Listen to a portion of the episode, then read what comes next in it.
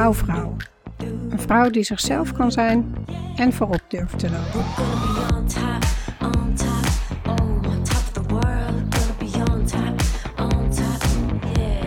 Welkom bij de podcast voor ambitieuze vrouwelijke leiders die dicht bij zichzelf willen blijven en leiden vanuit hun hart en intuïtie. Ik ben Heeltje Oude Luttekhuis en ik wil een wereld creëren waarin je vrouw zijn geen belemmering vormt om een leider te zijn. Als huisarts, CEO van een one-woman biz, mama van vier kids en imperfecte feminist houd ik openhartige interviews met vrouwelijke rolmodellen uit de artsenwereld, wetenschap, tech en entrepreneurship. Vrouwen die voorop durven te lopen. Ook inspireer ik je met female empowerment topics om je zelfvertrouwen te boosten, zodat jij ook voorop durft te gaan lopen. Luister mee. Laat je verwonderen en uitdagen om voorop te lopen. Dit is de Wouwvrouw podcast. Laten we een nieuwe revolutie beginnen.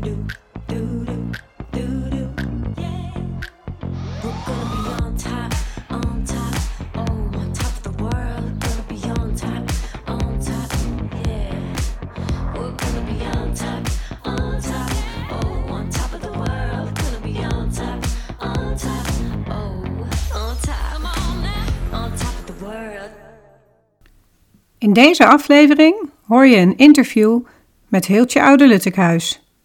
Mijzelf. Je hoort mijn verhaal en wie ik ben. Waarom ik een passie heb voor het feminisme. En wat mijn kernwaarden zijn. Oh, en je hoort ook wat de uitdagingen zijn die ik ben tegengekomen op mijn carrièrepad. No small talk here, dat zul je wel merken. Het is ook meteen een gelegenheid om mij als zowel interviewer als persoon te leren kennen.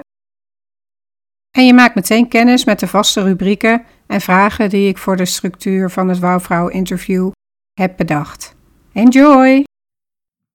Welkom, Hiltje, bij Wouwvrouw, de podcast. Hi. Laten we meteen met wauw beginnen. Wanneer voel jij je helemaal wauw? Ik voel me helemaal wauw op een moment dat ik in een waardevolle connectie met anderen ben geweest. Dat kan zijn in mijn werk als huisarts, eh, bijvoorbeeld met een patiënt of met een vriendin als we nieuwe ideeën uitwisselen.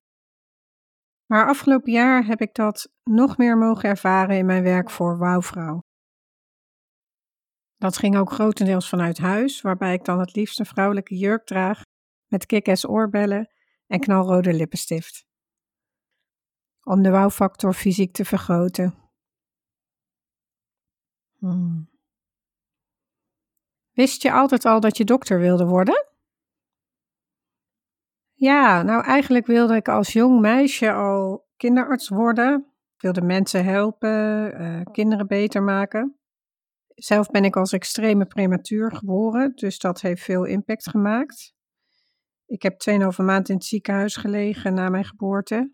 En volgens mijn moeder heb ik geknokt voor mijn leven. Dat droomdoel, daar was vervolgens ook alles op gericht. Ik was intelligent, ik deed gymnasium met extra vakken. 9 en 10 op het eindexamen en ik werd dus ook eigenlijk in één keer ingelood. Maar nadat ik een hele oude naaimachine van mijn oma in de garage vond, ontstond er een, een zijspoor om naar de modeacademie te gaan. Dat werd thuis echter niet gestimuleerd. Het was zonde van het intelligente brein. Dat is me de laatste jaren ook wel voor mezelf duidelijk geworden. Ik ben ook voor een belangrijk deel arts geworden om vanuit zeg maar een onvervulde wens van mijn moeder, die dat wilde en ook kon, maar van haar ouders niet naar de HBS mocht en er toen uiteindelijk verpleegkundige werd. Mhm. Hoe zie jij dat nu dan voor je eigen kinderen? Ja, dat is een mooie vraag. Ik hoop dat ik voor hen de vraag van wat wil je later worden, dat ik die kan ombuigen naar wat doe je het liefst, liefste, en, en dan van daaruit een verdienmodel of een inkomstenstroom eraan te verbinden. Oh, daar klinkt meteen ondernemerstaal in door. Wilde je ook al uh, businessvrouw worden? Was je daarmee bezig? Eerlijk gezegd heb ik me daar nooit mee bezig gehouden en nooit in verdiept. Tijdens mijn opleiding tot huisarts heb ik geloof ik twee dagen onderwijs over gehad van hoe je een praktijk uh, moet voeren. Maar het echt het ondernemen en business voeren, zeg maar, dat, dat uh, is eigenlijk nooit aan bod geweest. En voor mij is dat ook echt iets van de laatste jaren. Ik vind ook dat wij, zoals de zorg nu geregeld is, niet echt kunnen ondernemen als zorgverlener. Waarin je afhankelijk bent van een budget door de zorgverzekeraar. Je klant is niet je echte klant, want de patiënt, dus hey, voor je geld ben je afhankelijk van je zorgverzekeraar of andere inkomstenstromen. En een aantal jaar geleden werd ik na een situatie in loondienst bevangen eigenlijk door de overtuiging dat ik alleen de dokter kon zijn die ik wilde als ik daadwerkelijk mijn eigen praktijk als huisarts zou hebben. En daarover door filosoferend kwam ik toen tot de conclusie dat ik voor echte vrijheid en autonomie helemaal mijn eigen bedrijf zou moeten beginnen. Ja, en prachtige bijkomende factor was dat ik voelde dat ik daar dan ook weer die verbinding met mijn creativiteit zou kunnen maken. En zo is Bouwvrouw ontstaan. Met als missie om vrouwen te inspireren en ondersteunen de ongecensureerde versie van zichzelf te zijn. Ja, we hebben ook altijd een, eh, een rubriek om jou hè, snel wat beter te leren kennen. Dus waarin ik jou een aantal dualiteiten voorleg en dat jij dan aangeeft van welk van de twee jouw hart sneller gaat kloppen. Oké, heel leuk, spannend. Chocola of wijn? Chocola, wel puur. Boek of een podcast? Een podcast natuurlijk. Hip-hop of klassiek? Hip-hop. Hakken of sneakers? Ja, ik zou zeggen hakken, maar mijn voeten zien dan toch echt anders. Madonna of Beyoncé? Hmm. Ja, dat vind ik wel een beetje een, een moeilijke. Ja, ik zeg toch Madonna. Hoogleraar of CEO? Ja, het is die CEO geworden, hè? Uh, van bouwvrouw, mijn vier kinderen en mijn eigen leven. Ja, super. Wanneer kwam je erachter dat je een passie hebt voor feminisme? Ja, nou, dat is eigenlijk wel ook een beetje een terugkerend ding in mijn leven. Allereerst ben ik uh, opgevoed door een hele ambitieuze vrouw, een alleenstaande moeder, die, uh, zoals ik het laatst omschreef, net geen Dolomina was, maar wel baas in eigen buik en, en geabonneerd op het feministische tijdschrift Opzij. En als leesgek overigens bladerde ik die ook allemaal door. Dus het is eigenlijk al vroeg begonnen. Hoewel dat wel met name een soort internalisatie was en dat ik daar niet echt wat mee deed. Daarnaast, en ik ga dat nu zeggen met een soort ja, speciale aankondiging, een zogenaamde trigger warning. Dus let op, wat ik nu ga zeggen kan emoties oproepen. Um, ik ben als jong meisje voor mijn zesde levensjaar seksueel misbruikt door mijn biologische vader. Wauw, wat erg. Ja, dat, dat is ook erg. En dat maakt dat een van de thema's waar ik me hard voor maak geweld tegen vrouwen is. Nog steeds krijgt wereldwijd één op de drie vrouwen in haar leven te maken met fysiek of seksueel geweld. En voor mij is dat fysieke geweld eh, de extreme uiting van ongelijkheid tussen mannen en vrouwen. Maar het vloeit naar mijn idee allemaal voort uit de manier waarop van oudsher naar vrouwen gekeken wordt. Als de ondergeschikte, de zwakke, de, de minderwaardige. En als we die gelijkheid meer in balans kunnen krijgen en met meer respect in het algemeen naar vrouwen gekeken kan worden, en ook niet als lustobject, dan zou dat geweld specifiek naar vrouwen, naar mijn idee, ook afnemen. Hmm, ja. Ik vind het heel kwetsbaar en dapper dat je dit uit durft te spreken. Ik weet toevallig dat je ook advies hebt gekregen om dat niet te doen. Wat maakt dat je het toch deelt? Ja, dat klopt. Overigens denk ik dat dat advies wel vanuit bescherming naar mij is geweest, van geliefde, maar ook van business coach bijvoorbeeld, van is het wel goed voor je bedrijf? Wat maakt dat ik het deel, is dat een van de manieren waarop wij ons als vrouwen klein houden, is dat we niet ons eigen verhaal vertellen. En juist mijn missie is dat je de ongecensureerde versie van jezelf kan zijn. En dat betekent dat je dat met jouw verhaal bent. Dus in de voorbereiding op dit interview heb ik ook daarover nagedacht. Wil ik dat delen? Wat wil ik ermee? Waarom deel ik het?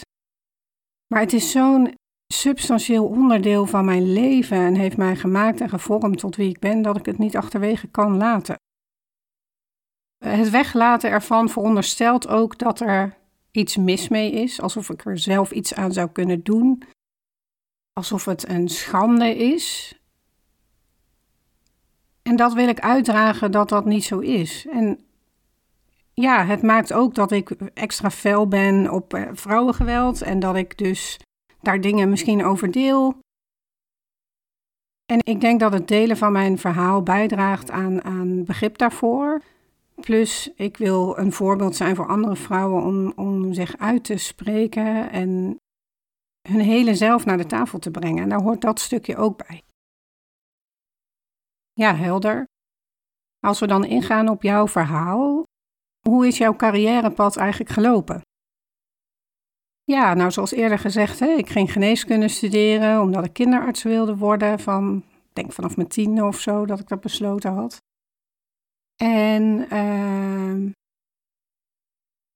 toen ben ik eerst twee jaar werkzaam geweest als agnio. Dus niet in opleiding is dat, artsassistent niet in opleiding. En vervolgens ben ik promotieonderzoek gaan doen. In dat traject ben ik, of ja, net daarna, terwijl ik net in opleiding was tot kinderarts, ben ik burn-out geraakt en thuis komen te zitten. En daarin hebben zich allerlei politieke ontwikkelingen afgespeeld. En ik werd zwanger. Dus ik was aan het reïntegreren en toen kwam ik zwanger terug. Voor mijn gevoel was dat ook de kentering. Daarna was het afgelopen. Ik werd in mijn zwangerschap, probeerde men mij uit de opleiding te zetten. Daar zitten financiële motieven ook achter. Hè. Uh, op dat moment was het nog zo geregeld dat als iemand zelf stopte met de opleiding, dat de financiering voor diegene die de opleiding was ook stopte. Die kon je dan niet besteden aan iemand anders. Goed, na de geboorte van mijn eerste kind ben ik toen de huisartsopleiding gaan doen. Daarna heb ik als waarnemend huisarts in, in het noorden gewerkt, in Groningen. En voor het werk van mijn man zijn we uiteindelijk naar het zuiden van het land verhuisd. Dat was een strategische keuze in de zin van: het is lastig voor medisch specialisten om een vaste baan te krijgen, lastiger dan voor huisartsen. Ja, de, de, de veronderstelling was dus ook van als mijn man een vaste baan heeft, dan gaan we daar werken en dan kan ik daar ook een baan vinden of een praktijk overnemen, eventueel als huisarts. En voordat we naar het zuiden verhuisden, ik woon in Noord-Limburg, hadden we al drie kinderen en was ik, had ik eigenlijk de grootste zorgtaak voor de kinderen, omdat mijn man buiten Groningen werkte en door de week ook zelfs woonde. Achteraf, als ik daarop terugkijk, is dat niet een hele bewuste keuze geweest, maar ook zo gegroeid, omdat je vanuit je bestaande situatie dingen oppakt. Dat, dat is misschien iets wat ik anders had kunnen doen. Goed, in Limburg ben ik eerst waarnemer geweest en daarna een korte tijd in loondienst. En zoals ik eerder vertelde, heeft dat dingen voor mij aan het rollen gezet dat ik ben gaan nadenken van hoe zie ik de invulling van mijn leven. En als ik een bedrijf moet beginnen, is dat dan een huisartsenpraktijk of zie ik dat anders? Ja. En hoe ben je erbij gekomen om dan deze podcast te starten? Ja, we hebben natuurlijk een heel lastig jaar, denk op zijn zachtst gezegd, achter de rug waarbij ineens dingen veranderen en anders worden. Plus mijn persoonlijke reis of ja, ontwikkeling die ik aan de afgelopen jaren heb doorgemaakt. En natuurlijk het verlies van mijn moeder, wat meespeelt in het is nu of niet. Die gedachte. Ik zou niet willen terugkijken als ik straks 60 ben hey, ik had toen die droom of die wens en die heb ik niet nageleefd omdat ik niet durfde of omdat ik het moment niet vond. Ja, dus dat. En om het concreter te maken, wat er gebeurde vorig jaar met de coronacrisis en die eerste lockdown, zat ik ineens thuis met vier kinderen. Dus in plaats van dat ik aan mijn bedrijf werkte of überhaupt als huisarts werkte, ik was namelijk minder gaan werken zodat ik tijd met mijn moeder door kon brengen, zat ik thuis met vier kinderen te thuisscholen. En voor mijn gevoel was me dat ineens overkomen. En mijn man die was elke dag van 8 tot 5 aan het werk in het ziekenhuis. En niet in de vuurlinie, om het zo maar te zeggen. Dus daar ontstonden discussies thuis van moet je elke dag van 8 tot 5 aanwezig zijn? Want ja, ik, ik zou ook wel kunnen en willen werken als huisarts hebben een belangrijk aandeel natuurlijk ook in de zorg voor coronapatiënten gehad en nog steeds. Ja, dat maakte dat ik dus met mijn man het gesprek aanging en ook moest aangaan, omdat ik zoiets had van ja, wat, wat is jouw aandeel in de zorg voor ons gezin? En om hem positiever in te zetten was de onderliggende vraag hoe kunnen we samen de zorg voor ons gezin dragen? Want mijn man had ook zoiets van ja, maar ik wil helemaal niet dat jij vier dagen thuis zit met de kinderen, want ik zie dat je daar niet gelukkig van wordt. Dus ja, zijn we daar verder naar gaan kijken. En dat heeft voor mij ook het vuur aangewakkerd. Zo van, wauw, ik dacht dat ik best wel bewust ermee bezig was. En toch zit ik hier ineens thuis met de kinderen. Ook omdat ik zelf het gesprek niet aan ben gegaan. Niet proactief of er niet voldoende stil bij heb gestaan. En wat heeft je dat tot nu toe opgeleverd? Nou, het maakte wel dat we in die, die tweede lockdown, waarbij de scholen dus plotseling weer dicht gingen. En dat viel ook echt samen met een absolute verslechtering van de conditie van mijn moeder. Dat we echt samen keken van oké, er, is, er is een probleem ontstaan of er moest ineens een kind in thuisquarantaine. En ja, dat mijn man dus ook vanuit huis 40 polypatiënten ging bellen en uh, daarnaast probeerde de scholing van de kinderen te doen. En dat ik weer meer ging werken als huisarts. Mooi. Een vraag die jij andere vrouwelijke rolmodellen in deze podcast ook voorlegt, is wat zijn de uitdagingen of obstakels die je zelf bent tegengekomen in je carrièrepad? Ja, dat klopt. Er zijn een aantal dingen die ik terugkijkend heb gezien. Want ik moet heel eerlijk zeggen, het begint ermee bewust te worden dat er uh, sprake is van stereotypering en gendermindset. Ik heb tien jaar tegen mezelf gezegd van het is mijn verhaal, mijn probleem, het zal wel aan mij liggen. Andere vrouwen hebben dit niet. Totdat me dus nu in die crisistijd duidelijker werd, misschien ook omdat ik meer dat gesprek aanging, dat er een heleboel vrouwen zijn die vergelijkbare situaties hebben. En een voorbeeld wat ik daaruit kan geven, dat is niet per se iets wat ik zelf zo ervaren heb. Maar ik hoorde iemand vertellen die van een eerdere generatie is als ik, van ja, hè, uh, tegenwoordig is het super makkelijk om uh, borstvoeding te geven en te kolven op het werk. Want er wordt even een patiënt minder ingepland op je spreekuur. En toen dacht ik, ja, maar is dat, is dat wel zo? Hè? Nou, dat is dus niet, niet mijn ervaring in die zin van, er zijn geen afspraken over. Dus als jij op een afdeling aan het werk bent als artsassistent, je geeft borstvoeding en je moet kolven, dan moet je het zelf maar oplossen. Je moet het met je collega's onderling regelen. Ook degene die geen kinderen hebben, die nog niet weten wat het inhoudt om te kolven. Plus daarmee veronderstel je, en ik snap dat, want bij mij was het heel makkelijk, maar daarmee veronderstel je dat iedereen in 10 minuten even zijn borsten leeg kan kolven en dat het dan klaar is. Tien jaar geleden, toen ik mijn eerste kind kreeg, waren er niet specifieke kolfruimtes. Zelfs niet in het ziekenhuis waar ik werkte, een groot academisch ziekenhuis. Nee, je moest zelf maar zorgen. Ja, daar, ergens achteraf was één kamertje voor. Nou, hoeveel vrouwen zullen er werkzaam zijn in het ziekenhuis? He, want die was voor de artsen, de verpleegkundigen, voor iedereen. Nou, praktisch is het niet als je eerst een half uur moet lopen of met de lift moet, omdat je aan de andere kant van het ziekenhuis moet kolven. En kijk, weet je, ik hang een bordje op de deur, niet zo uh, work in progress. Maar er zijn ook vrouwen die daar meer moeite mee hebben. En dat onderken je niet door dat zo te doen. Daarnaast was er geen goede regeling voor zwangerschap en zwangerschapsverloven. Als iemand zwanger werd, dan viel die uit drie maanden en dan moest de rest dat allemaal maar opvangen. Dat is ook nog steeds op heel veel plaatsen hoe het geregeld en georganiseerd wordt. Terwijl, ja, je kan je voorstellen, in de kindergeneeskunde werken veel vrouwen. Er zijn er continu zoveel zwanger dat je daar fulltime iemand voor aan kan nemen om die uren op te vangen. En ik heb destijds, heb ik ook wel begrepen, dat daar niet goed over nagedacht wordt. Dat er geen financiële zekerheden, eh, geen verzekeringen, geen regelingen voor worden getroffen. Een ander ding wat dat in de hand werkt, is de afgunst naar elkaar. Je creëert daarmee een sfeer dat het dus een probleem is als er iemand zwanger wordt en afwezig is. Dat, dat heb ik ook gemerkt. Denk ook wel dat, nou, inmiddels zullen de meeste, zeker ook mannelijke opleiders, geleerd hebben om iemand te feliciteren die zwanger is. Maar meestal is het van, oh ja, je bent zwanger, nou. En dan worden even de dingetjes uitgelegd waar je niet op hoeft te rekenen en wat je niet eh, kan verwachten.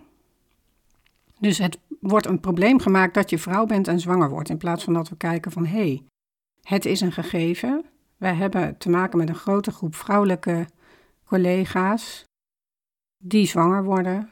Wat is ons beleid daarin? Hoe kunnen we daar samen voor zorgen dat dat soepel loopt en dat niet de, de werkstress daarvan op iemand anders schouders komt?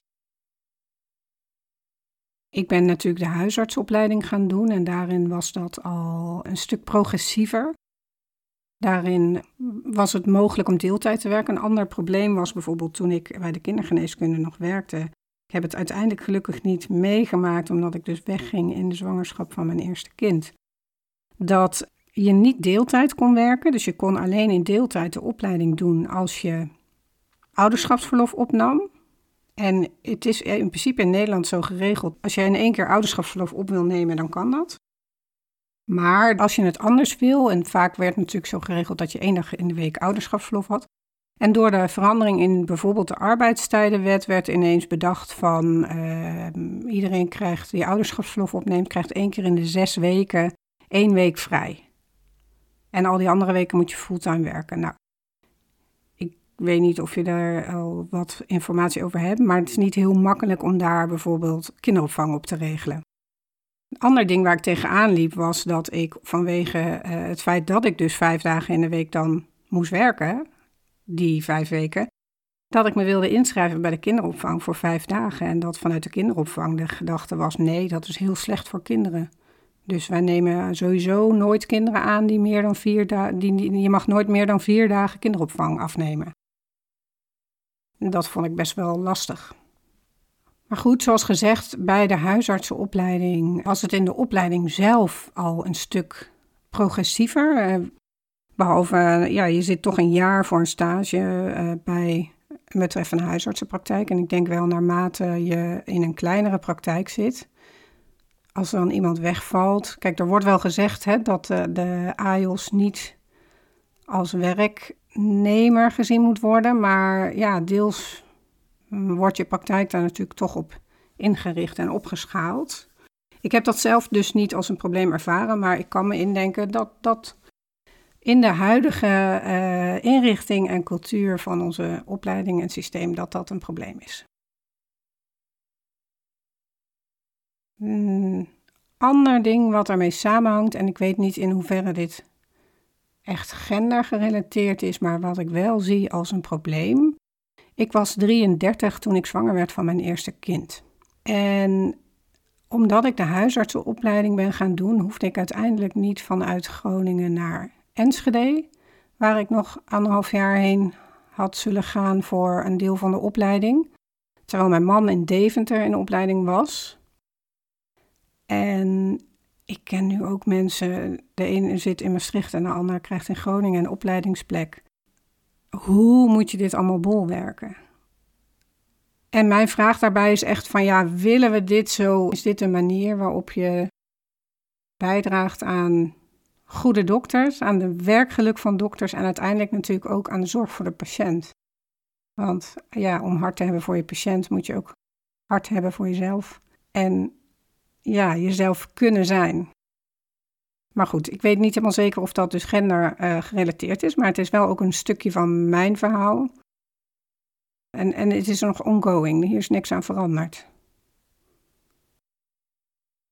Een andere uitdaging of probleem wat ik heb ervaren is de, wat ik eerder al aan refereerde, de afgunst naar elkaar toe. Dus de, de innerlijke competitie, bijvoorbeeld om in opleiding te komen, maar ook ja, in, in onderzoek doen, in dingen elkaar gunnen of samenwerken. Ik werkte samen in een team om kinderen met overgewicht te begeleiden om minder zwaar te worden. En ja, daar, daarin liep ik tegenaan dat ik zeg maar met vrouwen die ouder waren dan ik werkte en die moeite hadden om mijn expertise als wetenschapper te zien. Anderzijds, ik had geen flauw idee waar ik mee bezig was. Het was niet alsof ik een soort leidinggevende cursus had gekregen of dat ik enige informatie had gekregen over hoe ik een team moest aansturen. Ik moest het allemaal zelf uitzoeken. Maar dat maakte wel ehm, dat het stroef ging en moeilijk was. En als ik dat dan besprak met mijn promotor, dan was het verhaal van ja, dat, dat is, noem ik het oude vrouwensyndroom. Zo van die kan niet zien dat er een nieuwe uh, lid komt of een jonge opvolger. Maar goed, ik denk wel dat dat samenhangt in die structuur van hiërarchie. Ook een ander ding waar ik tegenaan liep, dat is heel erg in het ziekenhuis zo, maar heb ik ook ervaren in sommige huisartsenpraktijken waar ik werkte. Dat je elkaar niet als gelijkwaardig ziet, maar ja, als, als de, de werkkracht of de, de mindere, de, de pupil, de komt net kijken typeje, zeg maar. Ja, weet je, en, en dan ook nog vaak verkapt. Zo van, ja, je mag mijn hand snoemen, maar je moet wel de koffie halen. Ja, dat, dat, dat wekt bij mij wel echt, uh, ja, op zijn minst irritatie op. Kan ik niet zo goed tegen. Nou, dat weet ik inmiddels van mezelf, maar ja, ik vind het jammer dat het zo gaat. Ik kan, ik kan niet zo goed in een top-down organisatie, waar je niet naar elkaars talenten kijkt of sterke kanten. En dat is ook een van de dingen waarvan ik echt hoop dat het gaat veranderen. En ik denk dat dat kan door een meer inclusiever en een diverser beeld te krijgen in de, in de top. Hmm, ja. En wat is jouw visie met, met Wouwvrouw? Ja, mijn, mijn drijfveer daarin is de gedachte dat elke vrouw de ongecensureerde versie van zichzelf kan zijn en haar dromen na kan jagen. Dus dat je jezelf zonder maskers, zonder lagen, de volledige essentie van wie jij bent kan, kan zijn en kan laten zien. En dat wil ik voor mezelf en, en voor jou en ook voor onze dochters. Wij zijn in onze westerse wereld gemanoeuvreerd van uh, dat het eerst überhaupt niet veilig was om als vrouw jezelf te zijn of je stem te laten horen. Naar dat het niet gewaardeerd wordt omdat het afwijkt van de normaal, namelijk de, de mannelijke dominantie in dit geval. En ik heb dat zelf ook ervaren. Ik was te fel, te aanwezig, te eigen gereid, mijn schoenen te rood en te spits. Dat hebben mannelijke collega's letterlijk tegen me gezegd. En toen ik me daaraan ging aanpassen, verloor ik al mijn eigenheid en eigen energie. Uh, ja, zodra je je in gaat houden, verlies je dat. Verlies je je eigenheid. En als je je steeds moet voorhouden dat je iemand anders moet zijn of je kleiner moet maken omdat je je moet aanpassen, dan kost dat ontzettend veel energie.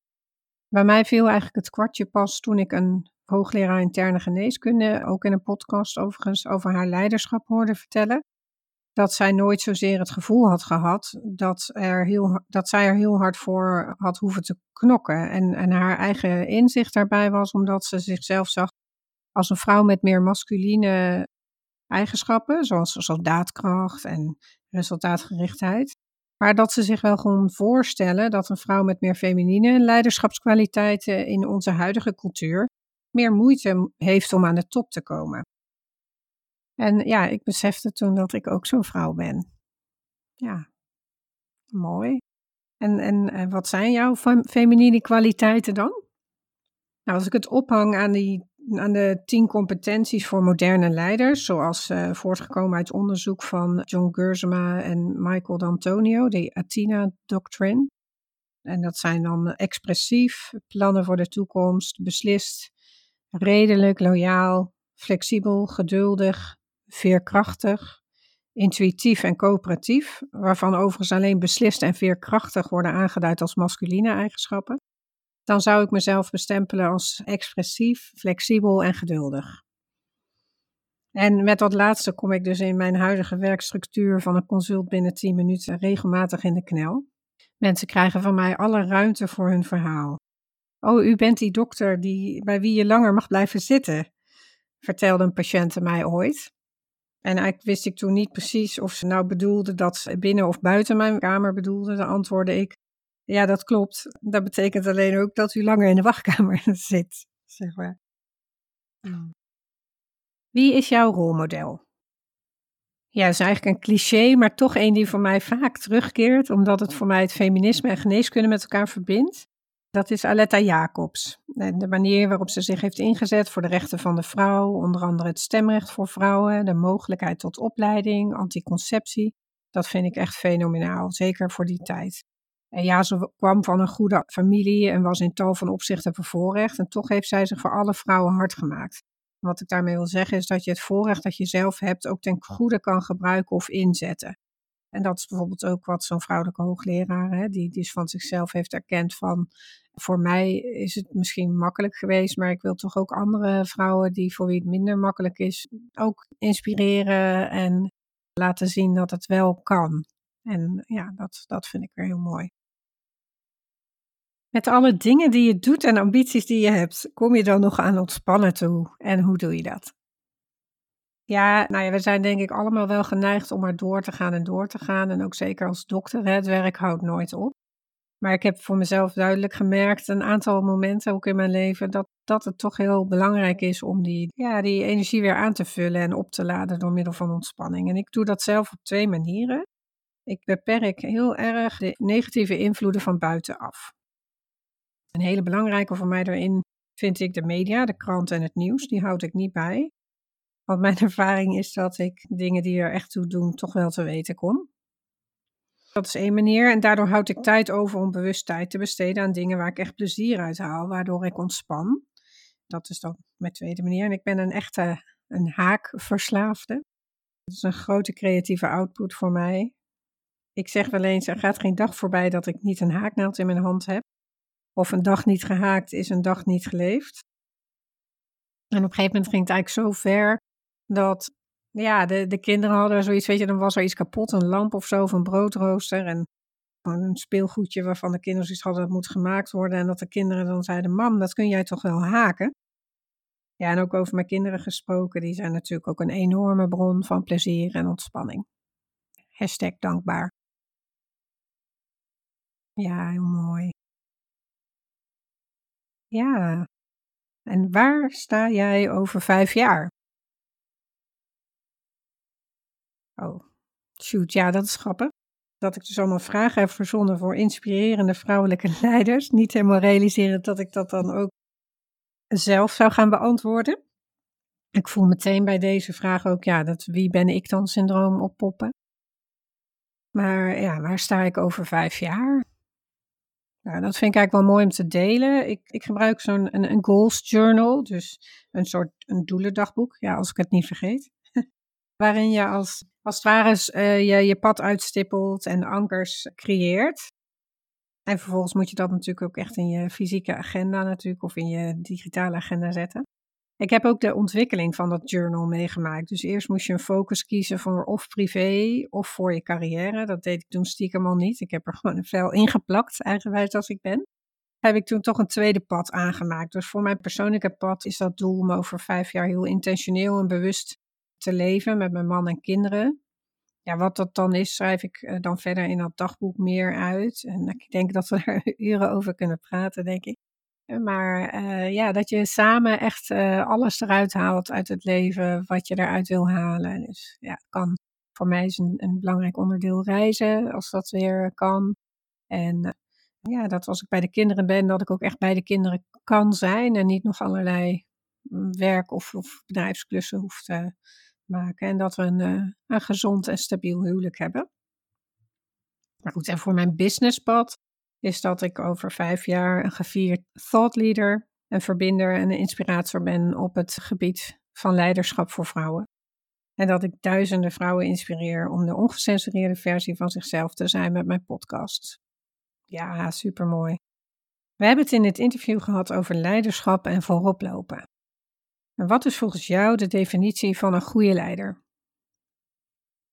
Ja, ik heb daar een heel mooi citaat van Mahatma Gandhi van. En, en of ja, dat, dat dit bestaat en dat vat het goed voor mij samen. En dat is de volgende. A sign of good leadership is not how many followers you create, but how many leaders you create. Een echte leider creëert geen volgelingen, maar meer leiders. En dat sluit natuurlijk heel mooi aan ook bij mijn missie. Ja, en wat moet er volgens jou gebeuren om meer vrouwelijke leiders in topposities te krijgen? Persoonlijk denk ik dat we de systemen van binnenuit moeten veranderen, als een soort revolutie van binnenuit, waarbij we ons volledige zelf naar de tafel brengen met al onze feminine en masculine kwaliteiten. waarbij je weer leert luisteren naar je eigen intuïtie en de innerlijke wijsheid die je al in je hebt. En heel veel steun van elkaar. En op het gevaar af dat ik nu dus de queen of quotes word. Maar de quote die het voor mij daarin doet is: A real queen is she who fixes another queen's crown without telling the world it was crooked. Hmm. Heb je ook een quote over inner animals? Uh, nee. En als je een dier was, welk dier zou je dan zijn? En waarom?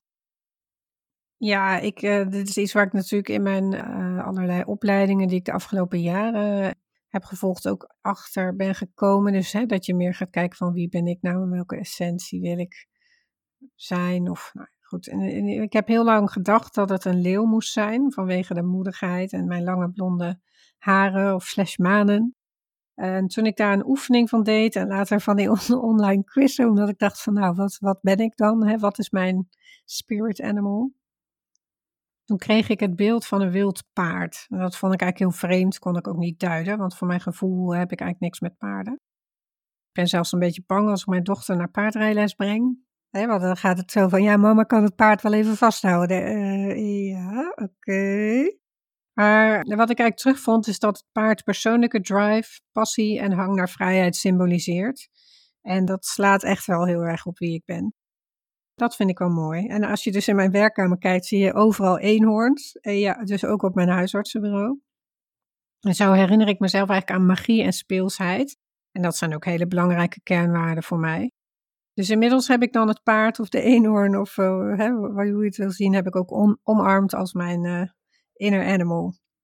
Wat ben ik nog vergeten te vragen? Wat wil je nog toevoegen? Volgens mij was het behoorlijk compleet. Ik zou willen zeggen, jump on that unicorn en rijd met me mee. Ik houd van verbinding en ik lees alle berichten zelf. Laat me dus absoluut weten wat je van de podcastafleveringen vindt. Wat je heeft geraakt of geïnspireerd. Waar je graag meer van wil horen en suggesties voor interviews en onderwerpen. Allemaal welkom. In de outro hoor je hoe je contact met me kan maken. Ja, dankjewel voor het interview. Graag gedaan.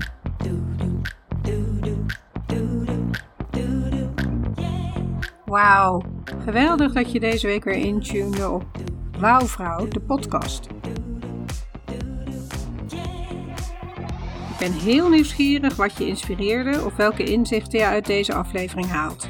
En stuur me natuurlijk absoluut een bericht als je acties onderneemt om voorop te lopen.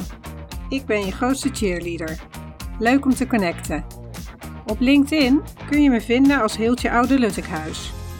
Ik weet het, een hele mond vol. Ik sta meestal bekend als die dokter met die moeilijke naam. Maar als je begint met Heeltje, H-I-L-T-J-E, dan verschijnt de rest vanzelf. Op Instagram vind je me als Wouwvrouw. Dat spel je met W-O-W en dan vrouw. Ben je enthousiast geraakt door de informatie in deze podcast, maar vraag je je af hoe je dit nu voor jezelf gebruikt? Dan heb ik iets heel tofs voor je. Om het beste uit deze podcast en jezelf te halen, heb ik een podcast inspiratiepagina gemaakt. Samenvatten en concretiseren op 1 A4'tje. Je kunt deze tool downloaden via www.wouwvrouw.nl slash podcast. Helemaal gratis en gegarandeerd verdieping die je ook kunt inzetten bij andere content, cursussen of congressen. Vind je deze podcast interessant en ken je iemand anders die wel een empowerment boost kan gebruiken? Deel dan deze podcast of de aflevering die je net luisterde met je collega's of vriendinnen. In de meeste podcast-apps kan dit door op de drie puntjes te klikken en delen te kiezen. Een shout-out op social media is natuurlijk ook hartstikke welkom. Steun je de missie om meer vrouwelijke leiders aan de top te krijgen in de medische wereld, academia, tech en corporate? Boost dan deze podcast door een review achter te laten. Dat is heel eenvoudig. Klik in de podcast-app waarmee jij luistert op reviews. Klik op het aantal sterren dat je wil geven en laat als je zin hebt ook een geschreven review achter. Super bedankt! Om dingen te veranderen heb je mensen nodig die voorop durven te lopen. En ik weet zeker dat jij dat in je hebt. Wonderlijke wouwvrouw, vergeet niet dat je een prachtig mens bent. Bedankt voor het luisteren.